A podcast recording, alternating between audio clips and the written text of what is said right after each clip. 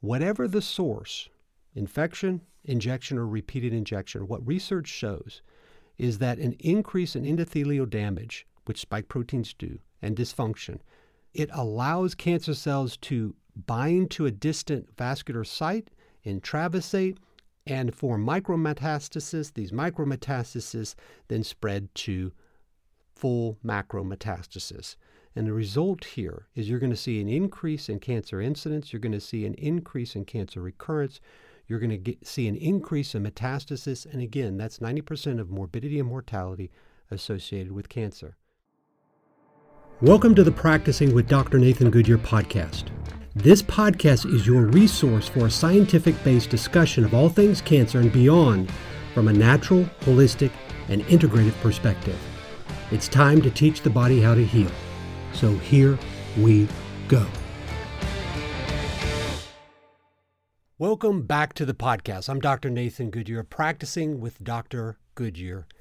I'm going to talk about a little bit of a controversial topic. Controversial just because of people's in, inborn bias, but really not controversial when you look at the science. I always like to start with some kind of historical context because I think it's out of history that we really understand where we've come from and, and we can learn from history. There's a um, unreferenced uh, quote that says, Wisdom is not wisdom when it's derived from books alone. Cancer is the coming next pandemic. Now, one can say that the actual next pandemic that is cancer is already here, present, and accounted for. When you look over the last three years, that has really accelerated this process, and I'll, I'll dive into why that is the case. This unknown quote, it, it really highlights the difference between knowledge and wisdom. Knowledge being just simply the accumulation of data, books. But we all recognize that knowledge does not equal wisdom. And by no means does wisdom come through just the simple accumulation of data. And again, when you look over the last three years, when you look over history, just simply taking data, knowledge, but not correctly applying it, there's no wisdom. And in fact, when you look at this process, it really comes down to the foundational and original principles and personal experiences and history that guide that data, that knowledge into the wisdom application of it. Because when there's solid foundation, you know, everybody says we got to know where we're, we're coming from to where we're going. When there's solid history, foundation, then there's direction about where you're going. But yet, when that foundation or, or when those original principles are being, say, you know, rewritten, destroyed, then what happens is there's no context for that data to be interpreted through. And thus, moving forward, there's really no wisdom. There can be a remolding, there can be a remaking, and that's what we're really seeing uh, in a lot today. And I want to really focus on that as it relates to data. Again, not, and it's the application of the data through wisdom.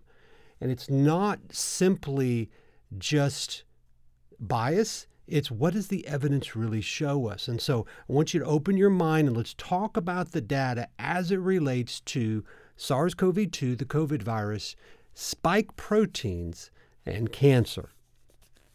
So when we look at this relationship, we really have to look at the door, one of the primary doors, and that's what's called the ACE2 receptors.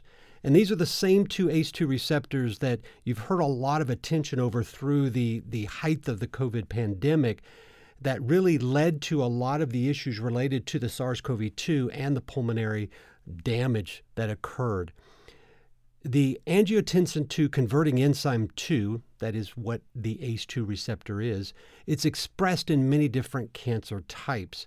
And these cancer types include the types of breast cancer, lung cancer, colorectal cancer, cervical cancer, esophageal cancer, liver cancer, kidney cancer, or renal cell cancer, uterine cancer, and, and a lot of the reproductive cancers as well, which we'll touch on just a second. And it's important to understand that in those cancers, because of that increased expression of ACE2, it also applies to the comorbidities. So when you look at the height of the COVID pandemic, everybody was talking about those at highest risk. Those with the greatest risk had the comorbidities. And those comor- comorbidities included obesity, cancer, male over females, advancing age, so definitely the older population, diabetes, hypertension, and cardiovascular disease. All of these were the associated increased risk associated with the comorbidities that was a, that was coming through with the COVID virus there. But it really provides that connection to cancer because really right in the middle there is this receptor these this angiotensin converting enzyme type 2 now what is this enzyme it, it's an important membrane protein that converts really a vasoconstrictor called angiotensin 2 to angiotensin. It's a part of the renin angiotensin aldosterone system. Again, doctors and medicine don't do a good job of naming things.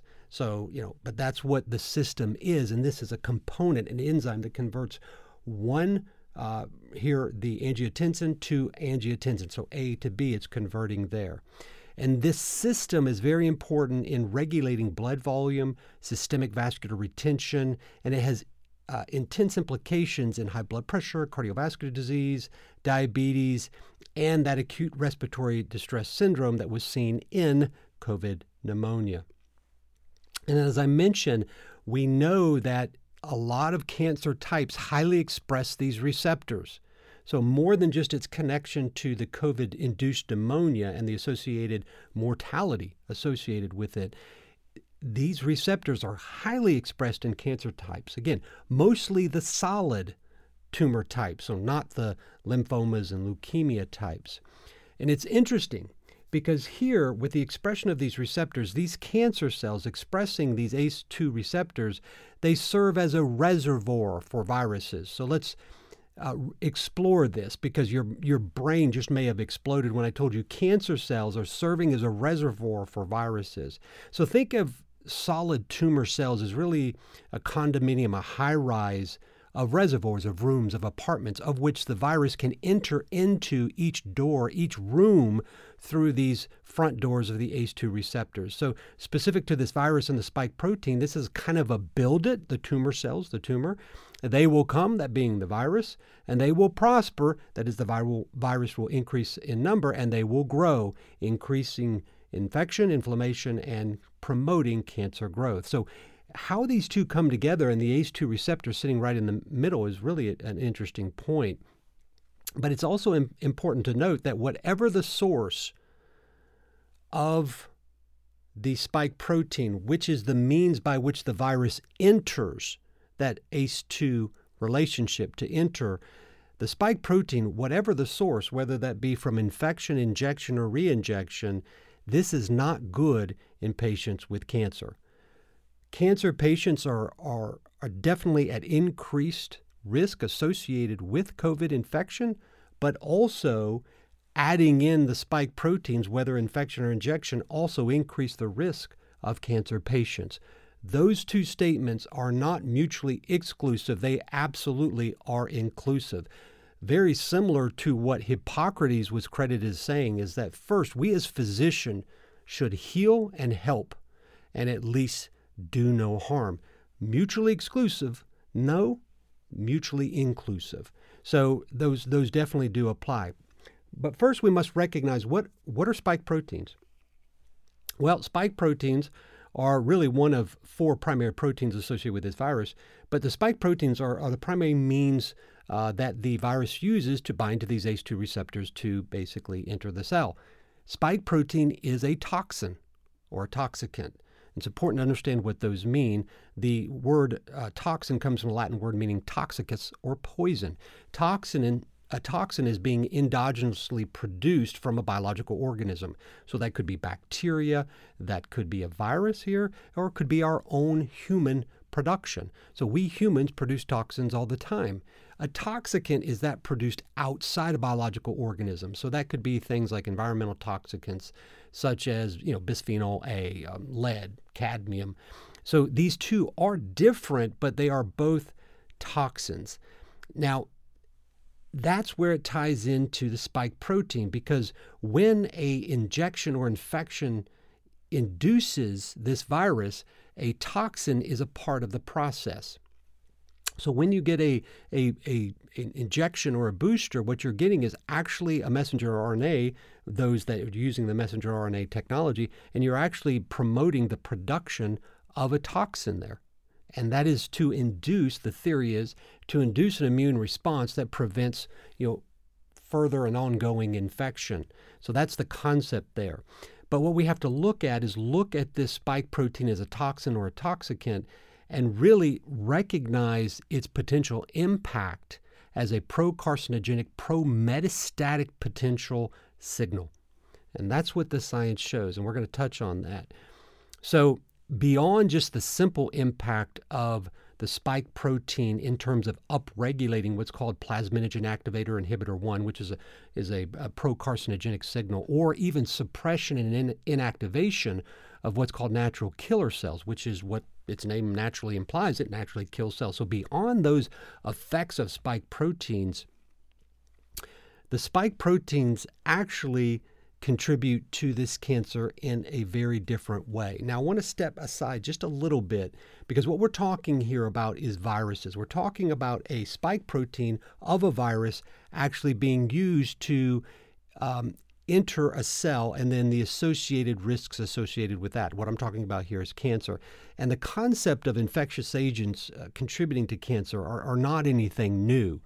When you look globally at cancer, approximately 20% of all cancers can be said to be caused by infectious agents, whether that's bacteria, parasites, or viruses. And viruses are the number one contributor of that. And what's happening in viruses is they really hijack the cellular metabolism and they reprogram it for oncogenic metabolism, leading to oncogenic transformation shift. And really, when you look at viruses and compare and contrast that to, to cancer, they really behave in very similar manner.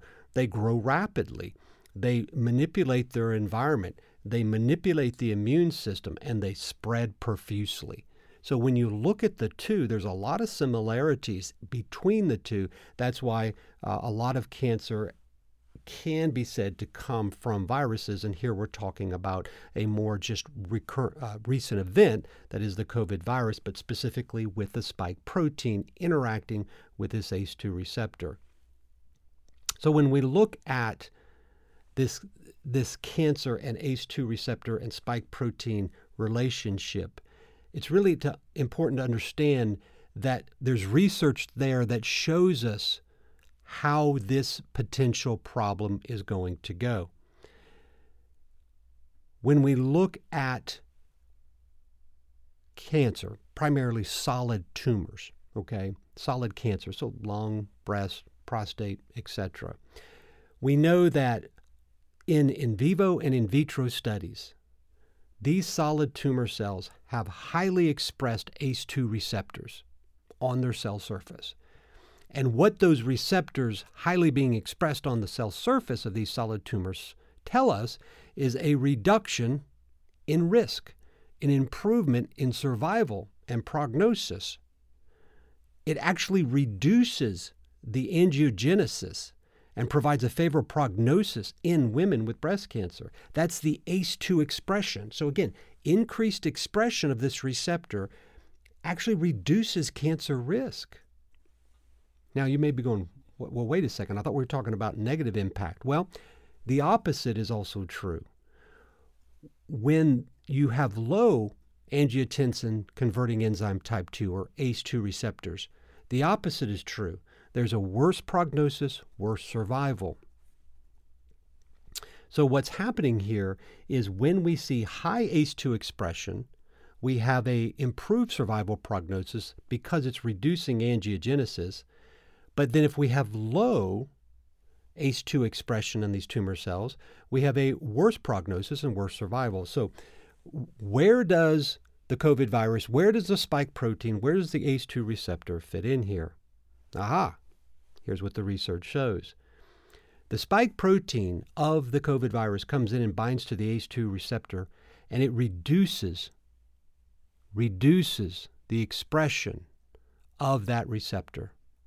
So if high ACE2 expression receptor on the surface of a tumor cell reduces uh, reduces the cancer promoting effects.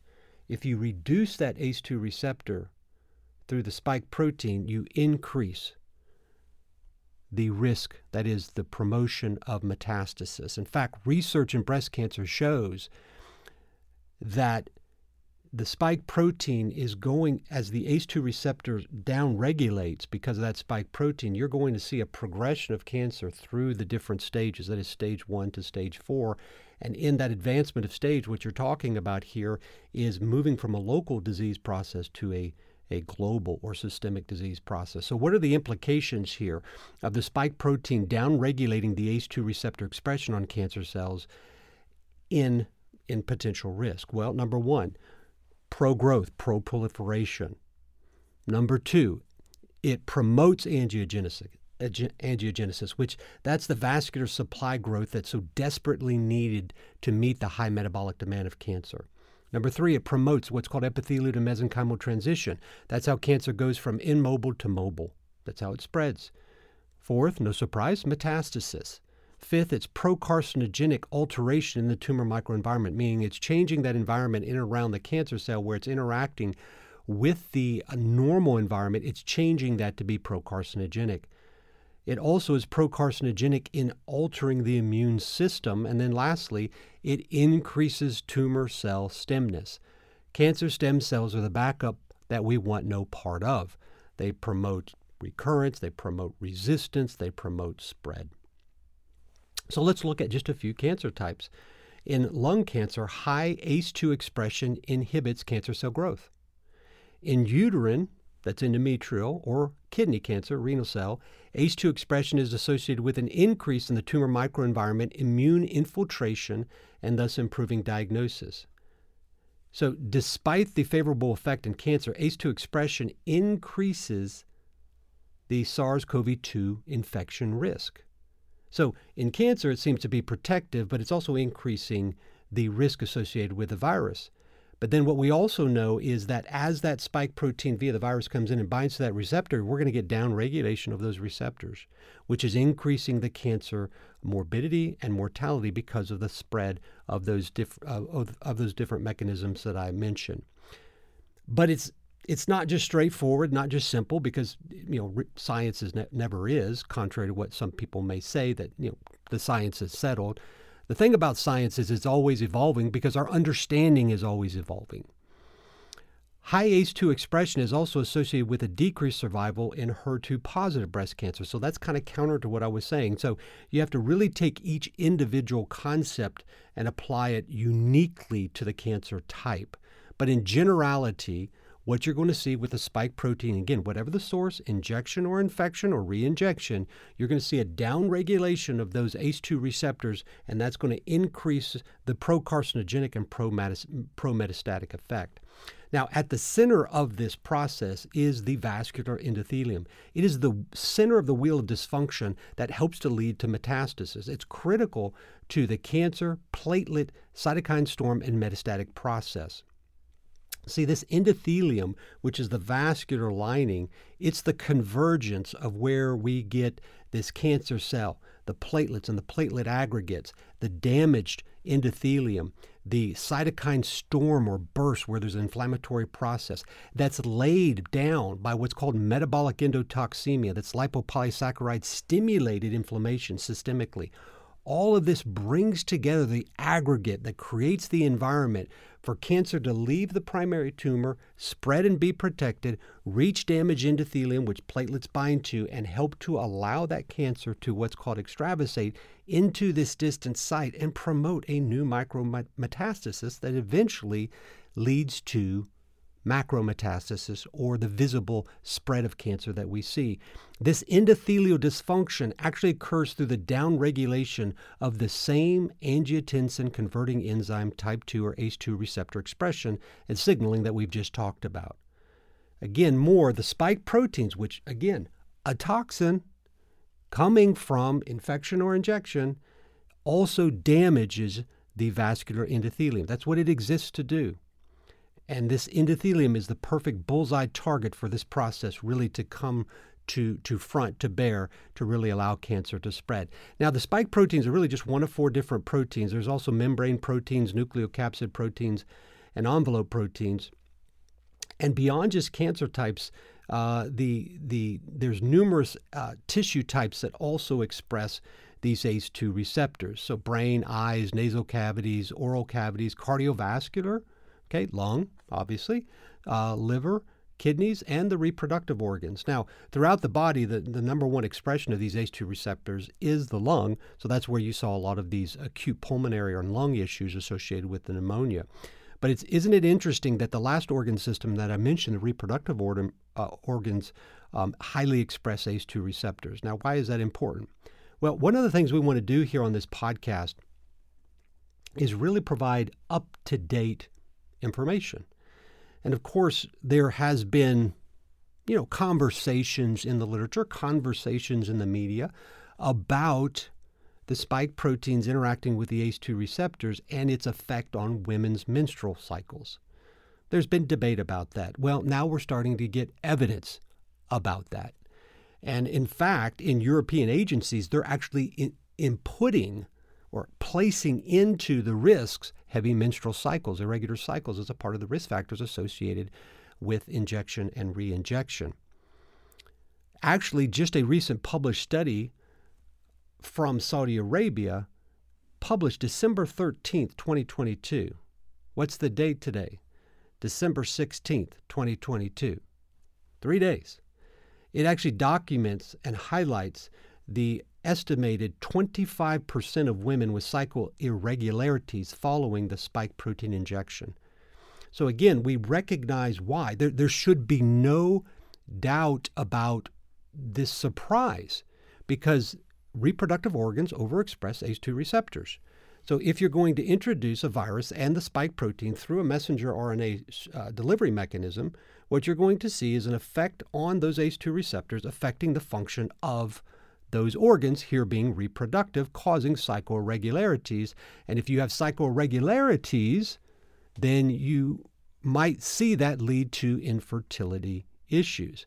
So, are there is there research that shows that connection? There sure is.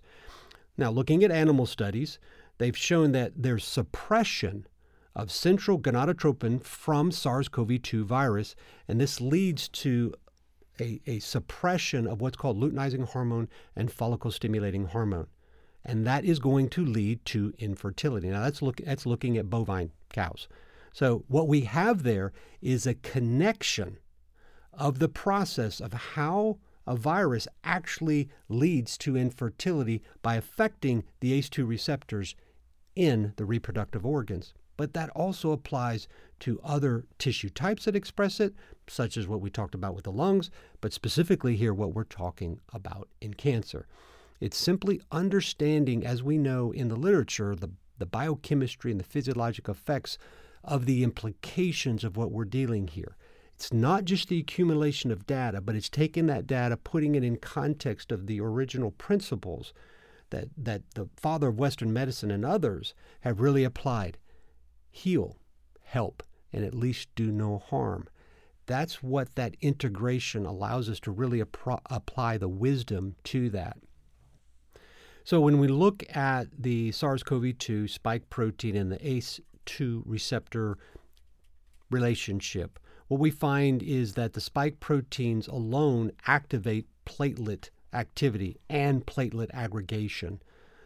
Now, platelets themselves are our friends. Platelets help to, you know, clot blood. Now, when we think of platelets and blood clotting, you know, we think of that in a negative term. We think of blood clots, DVT, deep venous thrombosis, and those that spread to lungs, pulmonary emboli. But in actuality, the clotting process is necessary to life. I mean, you get a paper cut. Uh, that paper cut, if you don't have the capacity to blood clot and clot that off, you know, a paper cut could become the number one cause of mortality. But thankful for those platelets, we see that process correct and be controlled. But we know that spike proteins actually, from the injection or infection, binding to those ACE2 receptors, which also are present on platelets, actually increase platelet activity, hyperactive, make them hyperactive, and actually increase aggregation, but they also upregulate what's called P selectin expression, which is critical in how that platelet's going to bind to the damaged vascular endothelium and allow it to penetrate. There was a article entitled SARS-CoV-2 binds ACE2 receptors to enhance thrombosis in COVID-19. And there's a quote from that that says this, quote, both complete SARS-CoV-2 virus as well as the SARS-CoV-2 spike protein are able to activate and induce platelet activation. So what what they're saying here is that the whole virus as well as the spike protein are able to activate the platelets. And through the activation of that platelets, that then allows an interaction that occurs between that and the cancer cells. So as cancer cells leave the primary tumor, they leave the mothership, if you will, that process is called intravasation. those cancer cells interact with those platelets and form what's called a cancer cell platelet aggregate. Now, that's really interesting because why would a platelet that is interacting to form clots form and be utilized by cancer cells? Well, this is a very important concept that relates to cancer. Cancer will use normal function Cancer doesn't create anything new. What cancer does is it adulterates an environment. It alters its environment. It creates dysfunction in its environment. And as a result, it alters normal pathway signaling. And in the alteration of that, the adulteration of it, it uses normal processes for its benefit and the body as a whole, the individual, the individual with cancer, their detriment. So it's not like, again, as I mentioned before, you know, laughingly, but it's not some bad Sigourney Weaver alien movie where something is implanted forward. That's not what it is. It is normal. Dis- it is the dysfunction of normal pathway and normal signaling that allows cancer to develop and spread. And it's this increase in this cancer cell platelet aggregate relationship and the upregulation of, I mentioned the P selectin, that really increases the angiogenic process, which is this vascular supply, and increases the metastatic potential of that process. So that relationship. So, again, another article. Here's the quote from this article, really de- describing, I think, this penetration. It's going to be this relationship and penetration well that results in metastasis quote, circulating tumor cells attach to the microvasculature of target organs and penetrate the vessel wall and survive and proliferate, that's growth, within their new tissue microenvironments. That is what is the end result of the cancer cells and the platelets forming a relationship. So let's talk about that relationship and how it leads to metastasis a little bit. Platelets play six significant roles in the spread of metastasis as described in that first quote. First, platelets help to promote the vital blood supply growth, that's angiogenesis, to meet the high metabolic demand of cancer. It also helps to carry away waste. It's, that process is called angiogenesis. Cancer is growing so fast it lacks a blood supply that's, that, that can meet the demand, and so it must upre- upregulate this new vessel production. That process is called angiogenesis, and platelets are intimate to that environment. Second, platelets surround cancer cells in what's called that platelet, that cancer cell platelet aggregate. Now, the first component of that is as it's circulating throughout the body, that buffer, that, that cancer cell platelet aggregate, creates a buffer to the sheer forces present in just the mere circulation in the blood. So it's really allowing that cancer cell to travel in style, if you will, so that it can be buffered from the outside environment that might damage it and destroy it. The third part of that protection of the cancer cell platelet aggregate is that that buffer provides protection against the immune system. See, as these cancer cells are circulating around the environment, they're going to express proteins, primarily with what's called the human leukocyte antigen, that that really the immune system will use to identify something that's abnormal to eradicate it. And here, this platelet aggregate buffer is going to protect it against that. Specifically, it protects it against natural killer cells. And it actually reduces the ability of natural killer cells to identify the cancer cells, to penetrate, and thus to actually remove them from circulation. Really interesting 2009, excuse me, 2019 article. Here was the title Platelets, Thromboinflammation and Cancer Collaborating with the Enemy. So the authors here actually were describing this interaction between platelets, again, normal part of our, our body, and the cancer cells as the platelets being a collaborator with the enemy. The enemy being cancer and the platelets being the collaborator. Now it's a little bit more complex than that, but what it really is, it's the it's the cancer manipulating its environment. Now, again, the mechanism here is the ACE2 receptors. If we give an infection, if we give a spike protein source, whatever the source, and those ACE2 receptors are expressed on platelets, we're going to upregulate that platelet activity and that hyperactivity and thus lead to these cancer cell platelet aggregate, or we're going to force a collaboration with the enemy. One and a side point here to overcome this buffer, vitamin C is an important way to overcome this cancer cell platelet aggregate and allow the natural killer cells to enter and protect.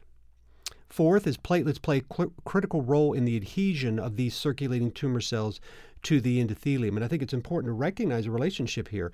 These toxins, that is the spike protein, they damage the endothelium. But these toxins are also helping to form this cancer cell platelet aggregate. So they're, they're basically sowing the soil for distant metastasis, but they're prepping the spread. And so bringing those two together is going to allow this process to occur through spike proteins, whatever the source, because the ACE2 receptor expression is there. Fifth is that platelets increase the aggressive behavior of cancer. Well, I mean, if you hyperactivate the platelets, you're going to increase the aggressive b- behavior of the platelets. I mean, give a bunch of sleep deprived kids sugar and see what you find. You're going to see things bouncing off the wall. You're going to see increase in activity. You're going to see increase in aggressive behavior in that process.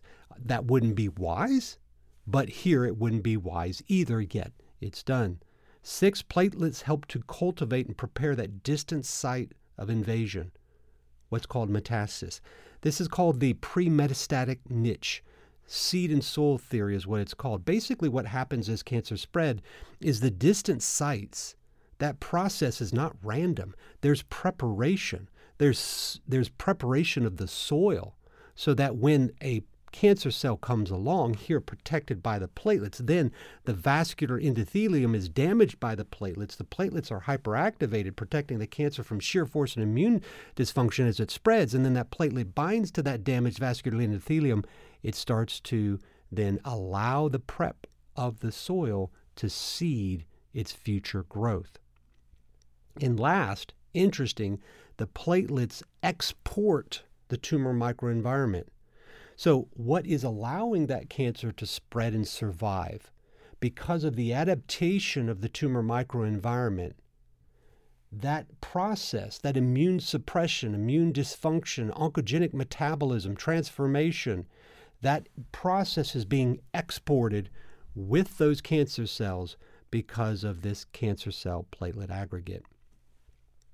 Platelets help to make this tumor microenvironment portable and this improves the survival, the viability of the circulating tumor cells, and thus increasing the success and potential of metastasis. So let me summarize that. Platelet hyperactivity increases the metastatic dissemination of cancer cells via increasing angiogenesis, increasing cancer cell intravasation, again, le- the cancer cells leaving the primary tumor, it increases survival of the circulating tumor cells. It increases the epithelial to mesenchymal transition, the move from immobile to mobile. It increases circulating tumor cell activation, immune escape, increase in cancer cell extravasation at the distant site, supporting systemic dissemination of the local tumor microenvironment, preparing the distant target tissue for metastasis. All of that through spike protein interacting with ACE2, recept- ACE2 receptors that are on the platelets. So, beyond just the effects of expression of ACE2 receptors, downregulation with uh, spike proteins increasing the risk associated with cancer, as I mentioned earlier, here we're actually describing the mechanisms, the mechanisms of how it's doing it through its interaction with the platelets. So, when we look at this process, we have to recognize that we have the ability to act. We have data. We have evidence. But what we have to do is take this data and apply it through knowledge, history, and understanding, and that's the wisdom application. So when we look at the spike protein, whatever the source, again, infection injection, you know, notice I'm not saying vaccination because that introduces bias. Whatever the source and the ACE2 receptors that we know are present based on the data in cancer, we now can connect a few dots to make clear what happens here. First, angiotensin converting enzyme 2 is highly expressed on cancer cells, particularly the solid types. I've mentioned those earlier. Second, ACE2 expression is associated with a decrease in cancer invasion, advancing stage, and metastasis. So that's when they're expressed high. Third, researchers showed that when we decrease the ACE2 expression, we see an advancement of cancer through stage 1 to stage 4. The spike protein, whether from infection or injection, has been shown to do that. It also damages the vascular, vascular endothelium, which helps that process. And last, the spike protein downregulates the ACE2 receptor expression, as I mentioned, to basically lead to this process of going from you know, a primary and mobile site to a distant mobile site. So, does infection or injection produce more spike proteins than the other? Because I think that's a fair question.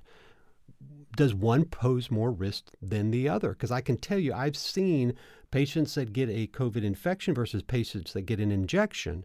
We see similar effects of cancer growing very rapidly. There is a French professor by the name of Jean Michel uh, Clavier, and I know I brutalized that pronunciation. So if you have a French background, I apologize on the front end. But he he published previously that injection sources of the spike protein have seven to ten times that seven to ten times higher levels levels of the messenger RNA that encode for that spike protein when compared to natural sources. So what he's saying there is that the injection source of the messenger RNA that promotes the production of the toxin to induce the immune response, that's the theory, produces vastly higher levels of spike proteins, by the way, last longer too, than natural infection. So the obvious inference here is that messenger RNA will produce more spike proteins.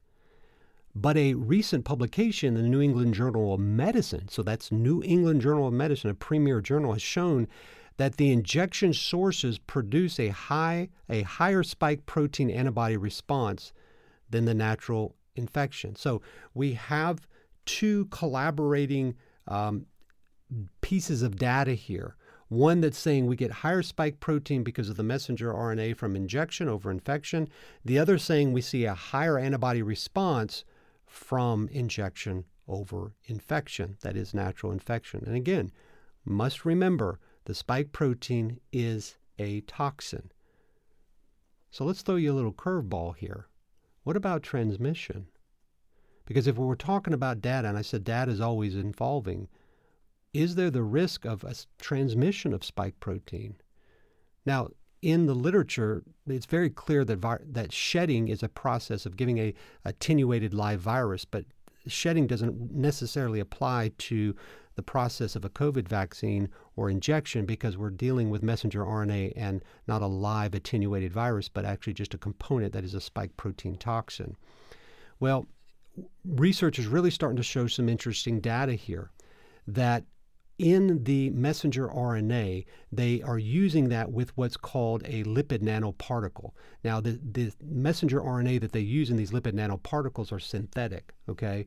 But it's interesting that these lipid nanoparticles, to uh, basically surround and engulf that synthetic messenger RNA, it is designed to mimic naturally occurring what are called extracellular vesicles or exosomes.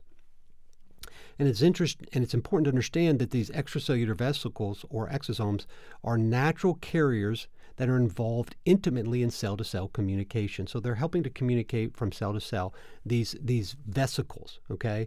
And it should come as no surprise that these vesicles, these exosomes can carry can carry the messenger RNA and thus the spike proteins as can these lipid nanoparticles because the lipid nanoparticles were created to mimic these naturally occurring intercellular communicated vesicles called extracellular vesicles or exosomes. Now, what has that got to do with the potential for transmission? Well, these synthetic lipid nanoparticles, similar to these extra, extra vesicle, uh, extracellular vesicles, are found in urine. They're found in feces, in stool. They're also been reported to be in saliva, breast milk, sweat, aerosolized droplets, and even through direct skin to skin contact. So here's a quote from a recent 2022 publication from the journal Infectious Disease Research, and it says it all. Quote, all these studies show that extracellular vesicles carry microRNA and spike protein could therefore be excreted by different bodily fluids and could enter by transcutaneous, that is through the skin, or inhalational route in unvaccinated individuals, as well as by breast milk in infants and by transplacental passage in fetuses, that's an unborn child. And why not, he proposes this question, semen? Naked mRNA could also be excreted and entered as well. So let me close with this interesting study.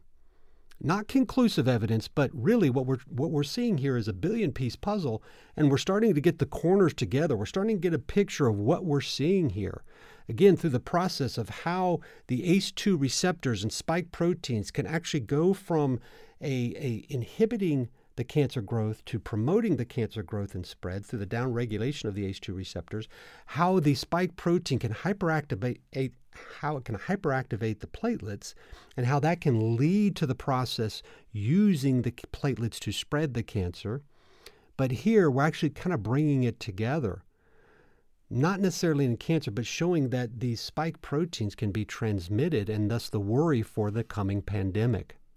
That is, that's actually here. So this was a 2022 study, again, trying to keep this relevant and up to date, was published in the journal MedRxiv, RXiv, excuse me, that's M-E-D-R-X-I-V. And what they did is they looked at non-vaccinated children, so non-injected children, that were living with non-injected parents. And then another group, they looked at non-injected or vaccinated children and living with vaccinated or injected parents. And what they found is highly suspicious and consistent with this theory of transmission and thus worry for the coming pandemic. The production of antibodies found in the nares, the nose, of the children that were non vaccinated living with the injected or vaccinated parents was significantly higher than that of those that were non vaccinated living with non vaccinated patients. Is that evidence of transmission? It sure seems to point that direction. But further research and time is definitely needed because, again, we're not getting the entire picture, but we're definitely getting enough pieces of data that when we use it through and apply it through history and context and through wisdom, we can start to get together a picture that is very concerning.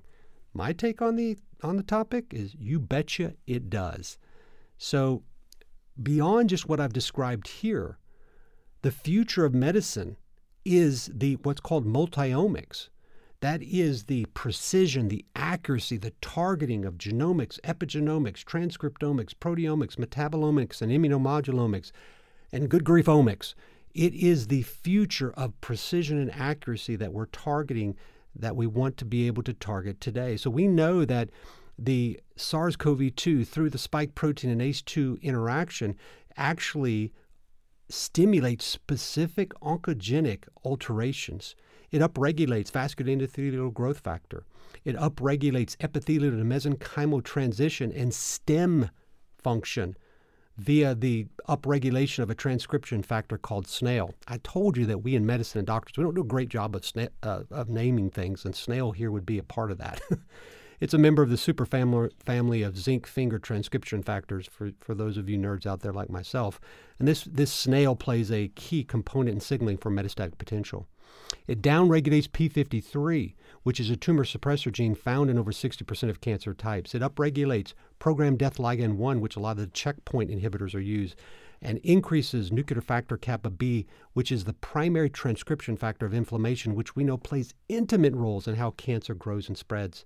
And it actually promotes and upregulates interleukin 6, which is involved in this cytokine storm and burst that really causes cancer to spread. It upregulates other things such as CREB1, P, uh, PTN SMAB3, cap, uh, CASP3, which ACE2 all upregulates and this promotes pro growth environments, what's called the P13K AKT mTOR pathway. I think you get the point here.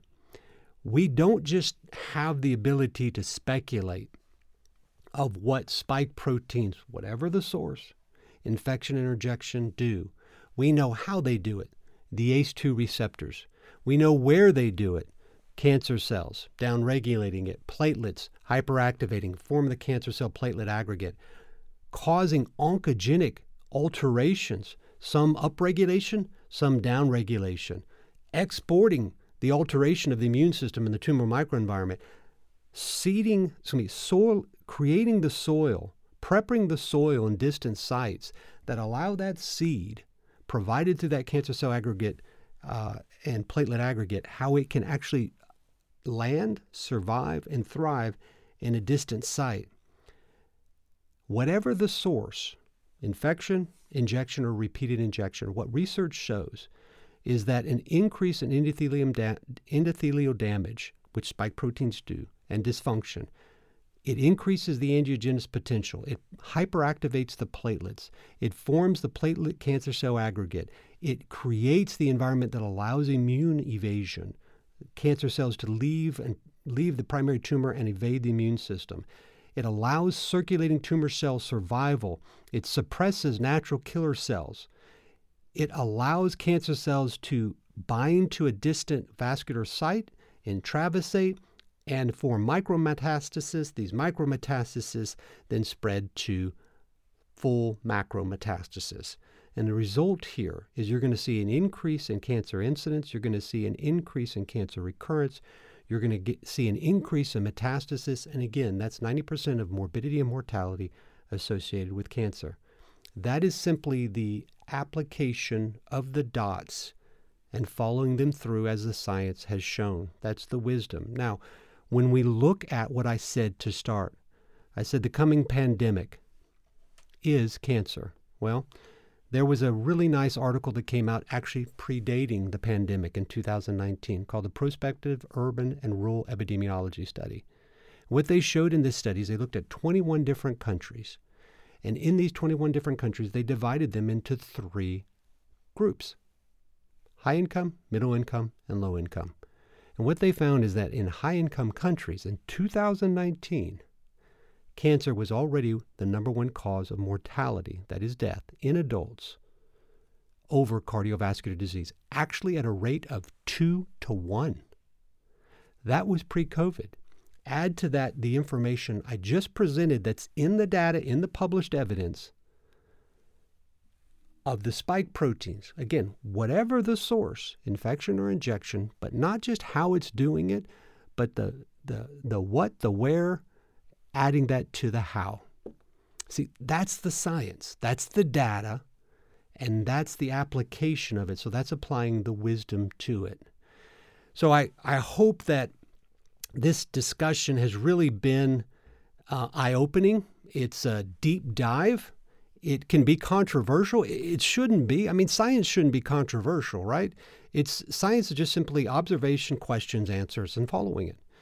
But what's happened is we've get we got a lot of you know we get a lot of bias built in there, a lot of political bias that gets built built in there, and it, it kind of it, it creates a smoke screen and creates a disruption of understanding what's going on there. So this was just a deep dive on helping to discuss what is the reality of the spike protein, the toxin, whether from infection or whether from injection and whether from reinjection, and how that's going to impact patients at least at high risk of cancer or definitely with those at risk of cancer. Looking at the prospective urban and rural, rural epidemiology study, the pandemic's already here. And what we're going to see with the spike protein via those ACE2 receptors is we're going to see that pandemic only accelerate. For more information just like what we discussed today, I encourage you to follow us on YouTube as well as all of your favorite audio streaming platforms. And in there, we'll talk about all things related to healing, wellness, cancer, and much, much beyond because it doesn't just apply to cancer. Our goal here is to turn to healing, restore health, and promote your wellness. whether that greatest obstacle to wellness being cancer or any other named disease. Our goal is your wellness. I'm Dr. Nathan Goodyear and enjoy our future podcast at Practicing with Dr. Goodyear.